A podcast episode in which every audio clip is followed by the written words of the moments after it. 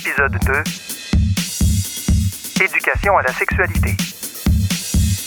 J'étais au secondaire quand le gouvernement a coupé le, le cours de sexualité. Euh, si je me souviens bien, ça a été aboli, ce cours-là, en 2003. Socialement, la sexualité a toujours été tabou. Et ça, j'ai l'impression dans toutes les cultures. Je trouve qu'on n'en parle pas souvent. Les, enseignants et les enseignantes sont proches de leurs élèves souvent, ils les connaissent, donc sont, sont bien à même de pouvoir intervenir sur le plan de la sexualité. Parce que c'est toujours ça, c'est d'outiller le jeune à avoir plusieurs comportements positifs et à reconnaître les comportements qui peuvent être dangereux.